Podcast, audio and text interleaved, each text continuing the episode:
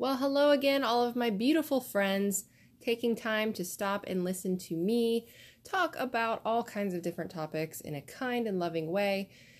This is another episode where I'm going to shed some kind truth and some light on a, I don't know if you want to call it a hot topic, but it is definitely an important topic. I'm going to be talking today about, uh, I don't want to say mental disorders because I feel like that's a negative connotation. Um, so I'll say mental challenges because I feel like we all have opportunities to overcome and grow and learn and expand. Um, but yeah, breaking it down, we're going to be talking about OCD, which is obsessive compulsive disorder. We're going to be talking about depression, anxiety, um, germophobia, kind of things that have personally affected me and that affect umpteen countless people out there. We've, you know, looking at numbers, you've got so many people that are documented with it, but then so many more people that are not. So I hope you enjoy this journey with me as I kind of dive in at first to the generalization of what it means and then give some personal experiences and some light as we talk about this interesting, fascinating, always evolving topic. So, what made me think of going into this is honestly because I do suffer from OCD. I have suffered with depression and anxiety for most of my life as well. I am definitely a germophobic person. Um, and people kind of throw the terms around to be funny and silly and, you know, give people a hard time. But in reality, it's not funny, it's not silly, it's a very serious and often detrimental part of humanity, of our brains, of how we work, of things that we can and cannot control. So, I did want to discuss it today in a kind way to help those of us who have it overcome it, maybe, uh, to help those who don't have it understand how they can impact both positively and negatively those around them, and maybe get people to understand it a little more and look upon it a little more kindly and not, you know, kind of roll your eyes and be like, oh, you're so OCD, as if, you know, it's just that easy. Um, so I've said OCD dozens of times what is OCD? So, for those of you who may not know, I went on a couple different websites. I went to um, the OCD.org website. I Googled a bunch of different things. So, I'm not going to quote anyone here. I don't want any type of copywriting or any of those kind of issues. But basically, in short, obsessive compulsive disorder, also known as OCD, is a mental health, I don't like the word disorder, so I will skip over that word, but it's classified as a mental health disorder. It affects people of all ages, all walks of life, gender, uh, you know, nationalities, whatever, whoever you are, it can affect you. And it's when a person is caught up in this cycle of obsessions and compulsions. And obsessions are kind of classified as being these like intrusive thoughts, these urges, these unwanted images, things that just intense intensely distress you. They're just, you know, you can't you can't control it. As I'm talking about it right now, I'm kind of like wringing my hands. I'm trying not to because I don't want any background noise. Um, I did mention it my last podcast, but I don't like to edit these. I like to just record it and throw it out there for you guys to digest because I feel like if I edit my podcast, that leaves room for me to hide behind things, whether it's music or cutting out things I don't like. So this is me just throwing it all out there. So as I talk about this topic, it's already, I can tell my anxiety is creeping up on me, but I'm going to get through it. We're going to get through it together. Um, back to the definitions here. Um, so, obsessions again are just these unwanted thoughts that are very strong, very intense. They're urges, they're intrusive upon your life, they're very distressing. And then compulsions are the behaviors that people engage in to decrease the amount of distress and anxiety that your obsessions cause. Um, so, for example, somebody who might be obsessing over germs. That's that's one thing for me. You know, you're obsessing over the thought of germs everywhere and you can't control it. So you compulsively scrub the countertops and wash your hands a bunch of times to try to bring yourself down because it's just this constant cycle, this ebb and flow, this wave just crashing and throwing you in the washing machine, and you can't escape it. And I mean, I don't want to say you can't escape it because there are ways to help, um, but that's kind of what people deal with with OCD. Um, you know, your your compulsions are there to help relieve this anxiety, to get rid of these obsessions. So there's all kinds of different obsessions that you can have. Um, they're classified into different categories. People can obsess over something like religion, or they can obsess over a fear of losing someone, or of losing themselves, of being violent, of having things done a certain way. People say perfectionism and separate it from OCD, but it's actually part of OCD because you can have obsessions of perfectionism. You can want things to be exactly a certain way or things done a certain number of times. Contamination is one that kind of goes over fear, obsession with, you know, body fluids and germs and diseases and environmental contaminants and weather catastrophes, things like that. So the compulsions come in because they they help us, like I said before, come down off of that. So you know you might repeat a mantra to yourself. You might pray. You might wash your hands excessively. You might check a door five times or however many you know the number feels right to you. Um, so, for those who don't have OCD or have never experienced someone with OCD, it can seem kind of odd. It can seem, you know, you tell somebody, oh my gosh, you're obsessing over Johnny Depp, for example, which I do love Johnny Depp, but that's a whole nother topic. Um, so, you know, you're obsessing over Johnny Depp. That form of obsessing is just like loving a lot and it's not causing any kind of physical pain, so to speak. Whereas an OCD obsession actually causes a physical reaction in your body, a chemical change in your brain that you have to find a release for. Um, it's it's I've never done drugs other than you know my prescribed allergy asthma type medication, so I don't know to compare it to you know that high and coming down and need another hit or whatever. But I imagine it's kind of similar to that as far as um, how your brain works and how it gets hooked on you know i've got to have got to have this this door handle turned a certain amount of times or got to put these things in alphabetical order or if somebody messes that up oh my gosh that's the end of the world. So it's to see that as an outsider is definitely strange and definitely odd and i do think the term gets thrown around a little loosely. Um, and perhaps even you know I, I throw it around as a way of uh, not devaluing but maybe diminishing how bad I have it, which I'll get into more in a little bit once I'm done kind of glossing over these definitions here. Um, but it's it's it's a real thing, you know. It's not something to make fun of people for or pick on each other for. So I, I just hope that this podcast will help us all look at OCDs as what it is and not just kind of brush it under the rug or you know treat it accordingly for how you can help yourself or how you can help others. I also mentioned that I was going to talk about depression and anxiety. I didn't go into researching definitions for those because I think honestly everybody has a good gauge of depression and anxiety at this point. It's been mainstreamed to such an extent that it's, I mean, honestly, in all truthfulness, I feel like everybody in the world has some form of anxiety and possibly even some form of depression. You know, who doesn't have that day when it's just been pouring rain nonstop and you're kind of like, ugh, I'm so tired. Well, you could be somewhat depressed in the sense that you're tired and you're wanting to lay in bed and not really do anything. But as soon as the sun comes back out, you feel better, you feel brighter, you feel lighter.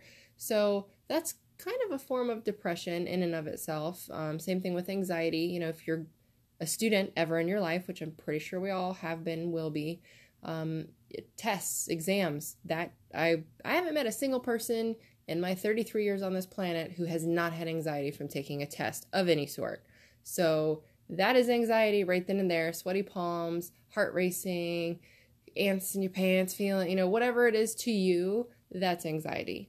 Um, going into germophobia just like all phobias, there's umpteen examples of them and so many ways that people can feel it.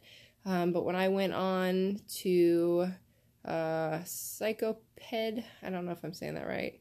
Basically, it's a psychology website that different doctors and professors go on and kind of weigh in and look at different types of things. Um, but germophobia was on there, and they psychologists are explaining that it's a term that they use to describe a pathological fear of germs, bacteria, microbes, contamination, infection. It's called a lot of other things, um, but it's basically overall just, you know, being this undescribable fear of these types of things. And one specific category of this is called mysophobia, M Y S O P H O B I A. And that is a pathological fear of contamination and germs, specifically connected to obsessive compulsive disorder, because um, William A. Hammond, back in 1879, used this term when he was looking at case of, uh, cases of OCD and he was finding his patients excessively and repeatedly washing their hands. So, mysophobia is kind of similar with germophobia. They're kind of hand in hand, no pun intended, um, but it's long related to compulsive hand washing. Um, and I will testify that I have that. I mean, I that's one of my ways, my compulsions of dealing with my anxiety and my obsession is to just wash and wash and wash my hands. Um, so now that we've kind of briefly covered definitions of these topics, I want to get a little more personal about it because I feel like this is a way not only for me to relieve some tension and anxiety, but also maybe to help other people who have similar experiences, who don't want to talk about it, or who haven't felt comfortable talking about it. So if I can help one of you out there be more comfortable talking about it to friends, family, doctors, whoever, um, or even just coming to terms with it yourself, then I have reached my goal for today's podcast. So, um, a little bit of background. I, as I said in my welcome and intro podcasts, I, I grew up as, you know, quote unquote, the sick kid. I was allergic to everything and I was in hospitals a lot and on all kinds of medications and inhalers.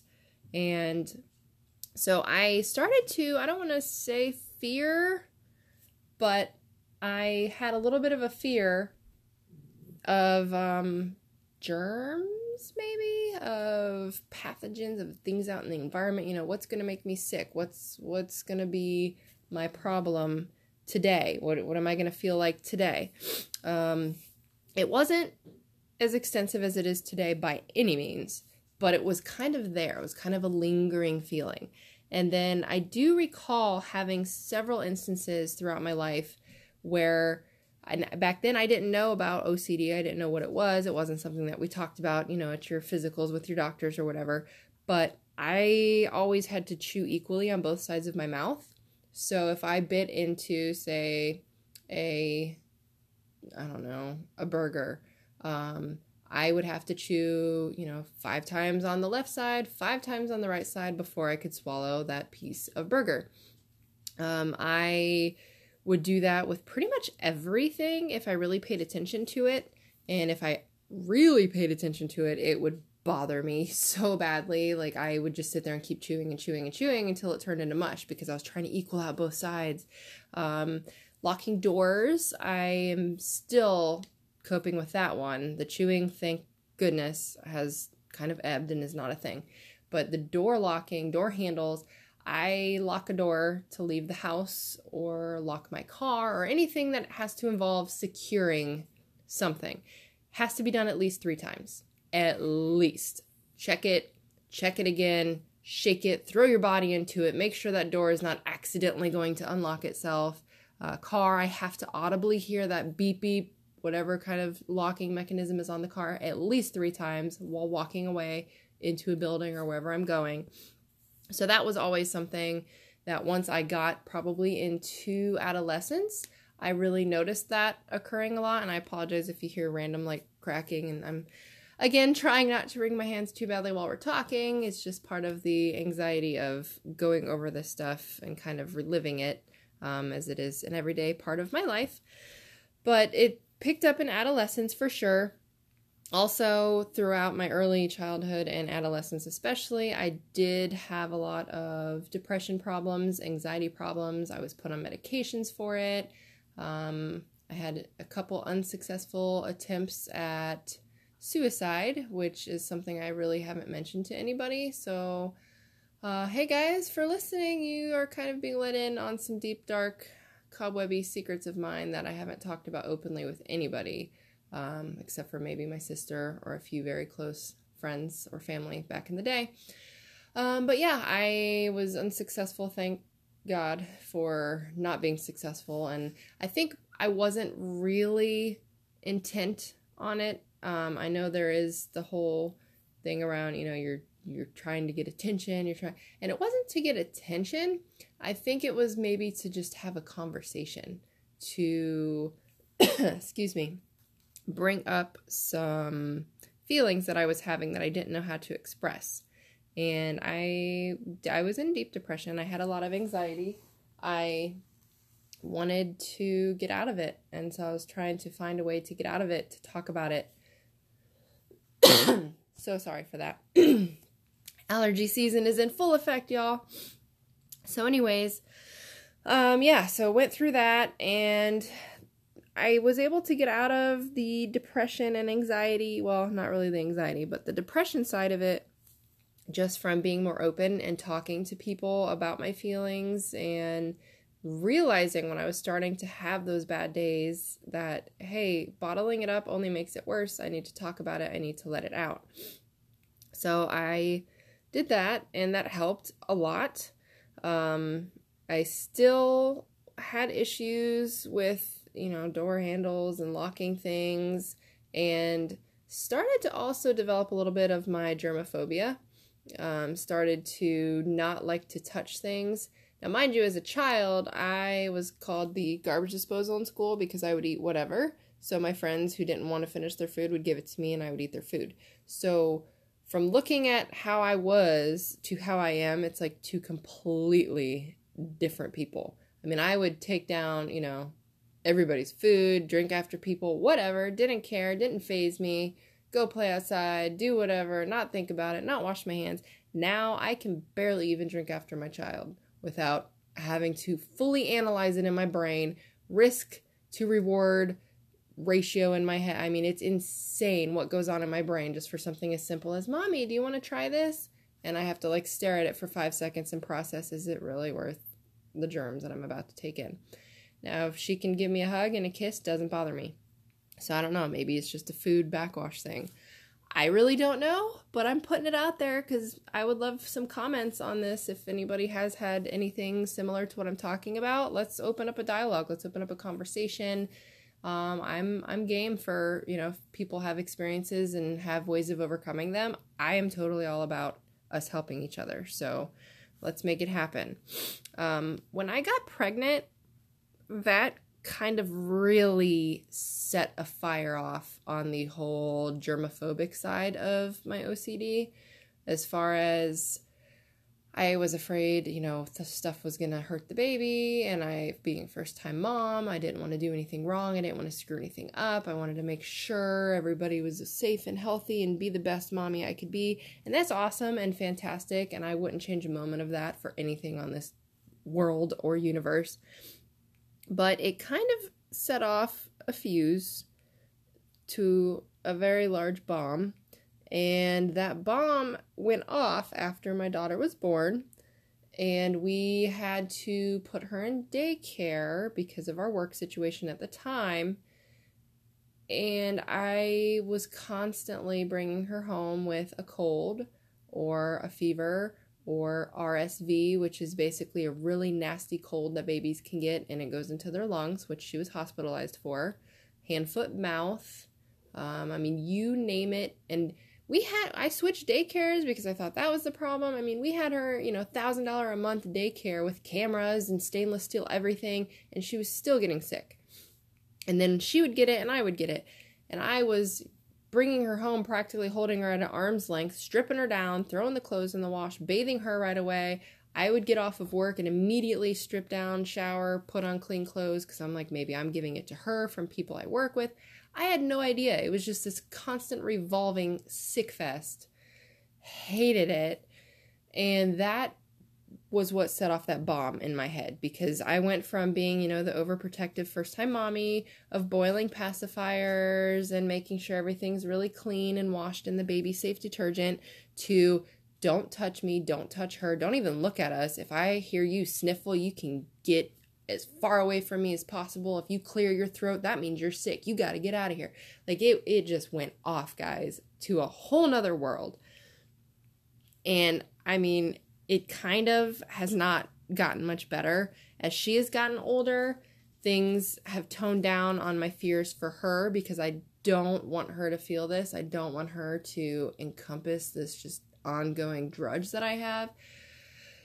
But I still, when she goes to the park, you know, I want her to be a kid and play and have fun with other kids. But I sit there and analyze. And if I see a kid with a runny nose, no siree Bob, she is not playing with that kid. If I hear somebody coughing or sneezing and their parents, you know, maybe they have allergies because I have allergies and asthma, so I cough and sneeze a lot. But my brain just assumes that they're sick and we out of there. Bye bye. Have a nice day. So I try to hide it from her as much as I can but really that that has set off the euphoria of this crazed germophobic mycophobic what was it? Yeah. Mysophobia mysophobia sorry. Obsessive compulsive craziness that i feel on an everyday basis. Um it's it's it's real guys. I mean if you're out there and you have a friend family loved one or just even know of somebody who has an aversion to giving people hugs or shaking hands, goodness gracious help me, do not ever shake my hand. I will gladly be called Howie Mandel. Bless him for his do not touch me book, don't touch me book. He's, he, yeah. Side note, going off on a tangent, not going to do that. But yes, fist bump, that's about as close as I want to get to you unless I really know you. And then oddly, I will hug you, but I will not shake your hand handshaking to me is just that like oh you might have picked your butt or your nose or somebody else's butt or somebody else's nose and now you're going to shake my hands. Because who has not?